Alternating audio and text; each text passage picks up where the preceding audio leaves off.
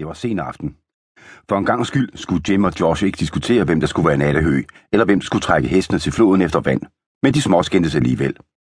Josh stod foran spejlet og barberede sin dunede overlæbe. Han kom til at skære sig, da Jim stillede sig bagved og knappede sin skjorte. Au! Kan du ikke lade være med at forstyrre mig? Man skal være koncentreret, når man barberer sig. Det er næsten ligesom at skyde, sagde han skarpt. Det vil du forstå en dag. En lille dråbe blod piblede ned over hans mund, mens han skældte ud. Du må dække det til, så man ikke kan se, at du ikke har lært at barbere dig endnu, sagde Jim. Ellers får du i hvert fald ikke lov til at købe whisky til os i baren. Til mig, Jim. Til mig. Du er for lille, det har jeg jo sagt, svarede Josh og rettede sig op, så man kunne se, at han var en lille smule højere end sin fætter. Drengene forlod deres hotelværelse og gik ned til saloonen igennem en tyk tåge af røg. En pianist spillede munter musik i hjørnet, et kortspil var i gang, og ved baren sad et par cowboys med en dame på hvert knæ og fyldte sig med små glas af den stærke brune væske, som Josh havde plappet om hele dagen, siden de havde fået deres penge for griben. Ja, god stemning, hva, Jim? Sagde Josh, og gik hen og stillede sig afventende mellem de to mænd med whiskyen i baren. Bartenderen var rundt og tørre bruger af, og cowboyerne selv var travlt optaget af at kilde de fine damer i ribbenene under hagen, så ingen bemærkede, at Josh lige tog en lille bitte tår af begges glas. Han rystede på hovedet og lukkede munden og så ud, som om han pustede ild ud. Så sagde han et stille, ah, og kiggede pavestolt på sin fætter. Vandet står i øjnene på dig, og dine kinder er mørkerøde, sagde Jim. Jeg tror altså ikke, du kan klare mere. Åh, far. Det kan jeg da, sagde Josh, og vendte sig rundt mod de to halvfyldte glas på baren. Denne gang kom han til at tømme dem begge. Spruttede og prustede så voldsomt og hækkede så højt, at de cowboys vendte deres opmærksomhed mod ham. Hvad fanden, udbrød den ene. Han smed sin dame ned fra skødet og løftede Josh op i skjortekraven. Står du og drikker min whisky? Hæk, lød det fra Josh. Og så råbte den anden. Når så drengen vil have whisky, var, jamen det skal han få, og hans lillebror med. Det er altså ikke hans lillebror, protesterede Jim, mens cowboyen bestilte 2 dobbeltwhiskyer hos bartenderen. Bartenderen stillede 2 fedtede glas på bordet. Så værsgo da, sagde han og rystede på hovedet. Viser så, at I er rigtige mænd, sagde manden, der havde bestilt. Rigtige mænd drikker ud. Jeg drak altså ikke noget. Jeg er bare med, protesterede Jim. Cowboyerne så en lille smule truende på Josh og Jim, som nu løftede deres glas langsomt og modvilligt.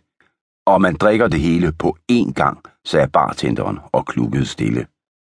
Jim og Josh kunne høre Jenny protestere i baggrunden. Glem nu ikke, at de er et par smådrenge, sagde hun, og det fik mærkværdigvis dem begge til meget resolut at sætte glassene til munden. Bravo! Nå, lidt mænd er der alligevel i jer, hørte Jim cowboyerne råbe gennem den summende lyd, whiskyen lavede i ørerne. Tårerne sprøjtede ud af øjnene på ham, og hans svælg og mave opførte sig, som om han skulle kaste op. Det var som ild.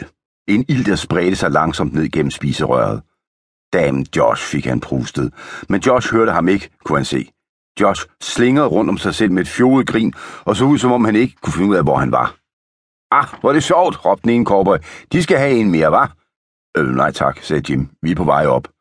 Din bror ser ikke ud, som om han er på vej op, sagde bartenderen, og nikkede i retning af Josh, der nu stod og vrikkede med rumpen og slog med foden i gulvet ved siden af pianisten. Hans fest er lige begyndt. Hvor ofte skal jeg sige det? Han er ikke min bror, sagde Jim, og støttede sig til baren og kiggede desperat på de 2 glas, der nu stod på disken. Og jeg skal ikke have mere whisky. Den ene cowboy blev mørk i blikket og lagde hånden på sin revolver. Drik, sagde han. Det begynder sgu at blive underholdende, det her. Og så kan I lære det. Man tager ikke andres whisky. Drik. Efter en dobbelt whisky mere forsvandt knæene under Jim, og han lænede sig mod baren og lod sig glide ned på gulvet, hvor han satte sig med strakte ben. Alting blev sløret og dobbelt, og han vidste ikke, hvor Josh var længere. Jim var blevet fuld. Meget fuld.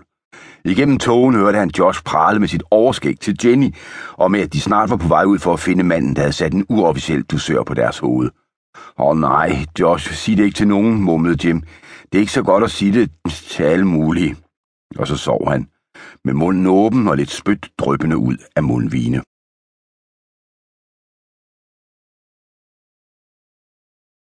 Afsted med tømmermænd. Jim, er du der? Spurgte Josh med hæs grødet stemme.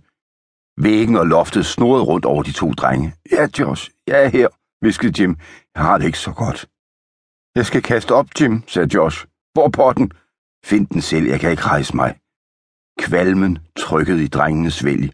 Hovedpinen hamrede, munden virkede tør og klistret, og på indersiden af øjennåene blinkede millioner af små hvide stjerner på rød baggrund. Det var vist det her, man kaldte tømmermænd. Nu kastede Josh op, råbte han og spyttede.